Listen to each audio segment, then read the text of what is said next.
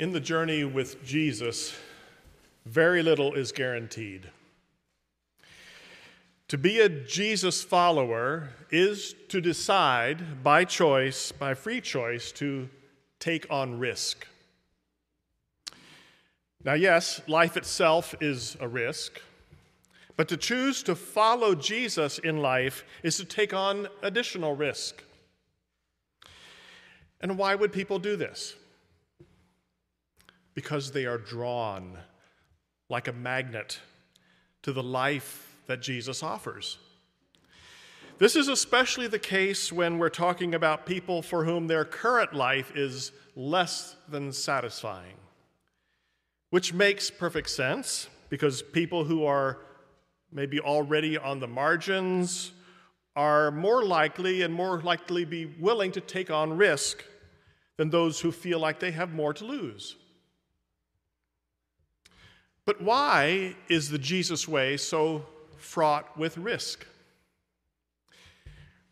Because it lives by a different set of values than the empire whose systems of power rule this world. The reign of God operates with different motivations. To borrow a few, few lines from my sermon last Sunday, rather than deferring to those who have accumulated wealth and power and prestige and privilege, God seems to move toward the margins. God shows preferential care for the poor, for those who are being told that they are of little worth. Jesus socializes with thieving tax collectors and scandalous women, and he touches lepers, and he challenges both religious and imperial powers. So we know that, and we know where that way of living led Jesus, don't we? Into confrontation with those civil and religious powers and with those who benefited from those powers. So if we believe, as we say we do, that the church is the body of Christ in the world and is the continuing presence of Jesus in society, that it embodies the reign of God in our life together.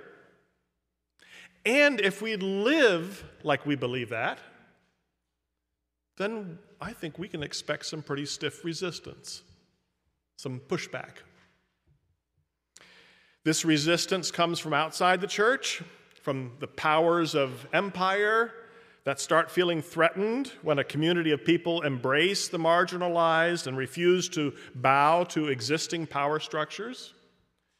And it comes from within the church, from those of us who have long cozied up to the powers and aren't so interested in living on the edge.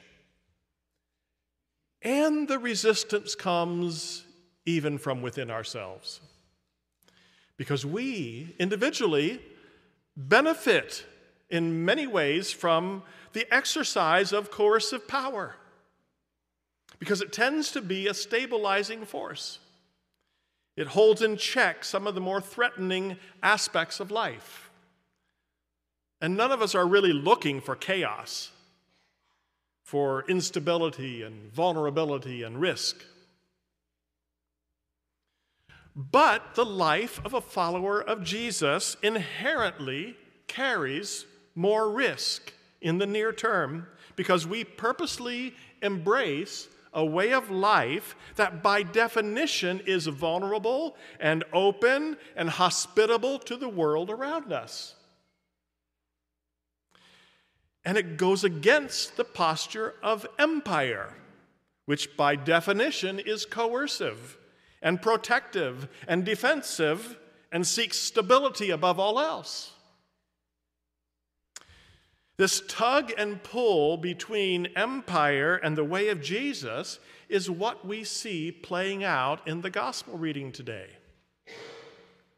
And the active resistance was both outside the circle of Jesus' followers and inside the circle. Externally, both the palace and the temple were leaning hard on this Jesus movement. The Roman Empire and the religious hierarchy were both threatened by Jesus' openness and hospitality. And then, when Jesus tried to make clear to his disciples what they were walking into, that their future also included suffering, the internal resistance ramped up. Peter rebuked Jesus, it says. He probably said, By no means, Lord. You must not purposely walk towards suffering. Fight them. You can win this battle. And Jesus replied famously, Get behind me, Satan.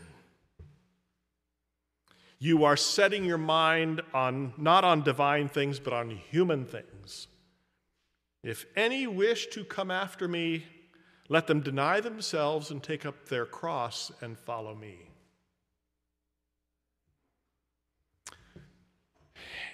And the story of the transfiguration of Jesus comes right after that. Jesus and his three closest disciples go up a mountain and where Jesus is overtaken with the light of glory and the images of Elijah and Moses are with him. And despite Peter's impulse to make that moment last, to in, memorialize it and institutionalize it, the glory immediately vanishes. And they're back in the real world of resistance. You know, I think we simply cannot read this Gospel of Mark honestly and imagine for one minute that Jesus intended to birth a church that embraced empire the way that Christianity has done over the centuries and to this day. Embracing institutional power and control and stability and defensiveness. The authentic church of Jesus Christ, I believe, is a movement. It goes boldly forward down a road where it can't even see around the bend. It moves toward the edges and margins. It takes risks to join God's work of healing and repair and reconciliation. And I dare say, when the church does move forward with that kind of boldness, it is magnetic. It attracts others who are looking for a kind of life that the empire fails to deliver. I hope and pray the community of faith at Parkview Mennonite is that kind of movement that attracts the attention of those who are called to join us so that we can stay on the move together. The world needs alternative communities like us. So, world, ready or not, here we come together. Now, we at Parkview may be just one small expression of God's family, but we are joining with God in God's vulnerable and risk filled mission of healing the world.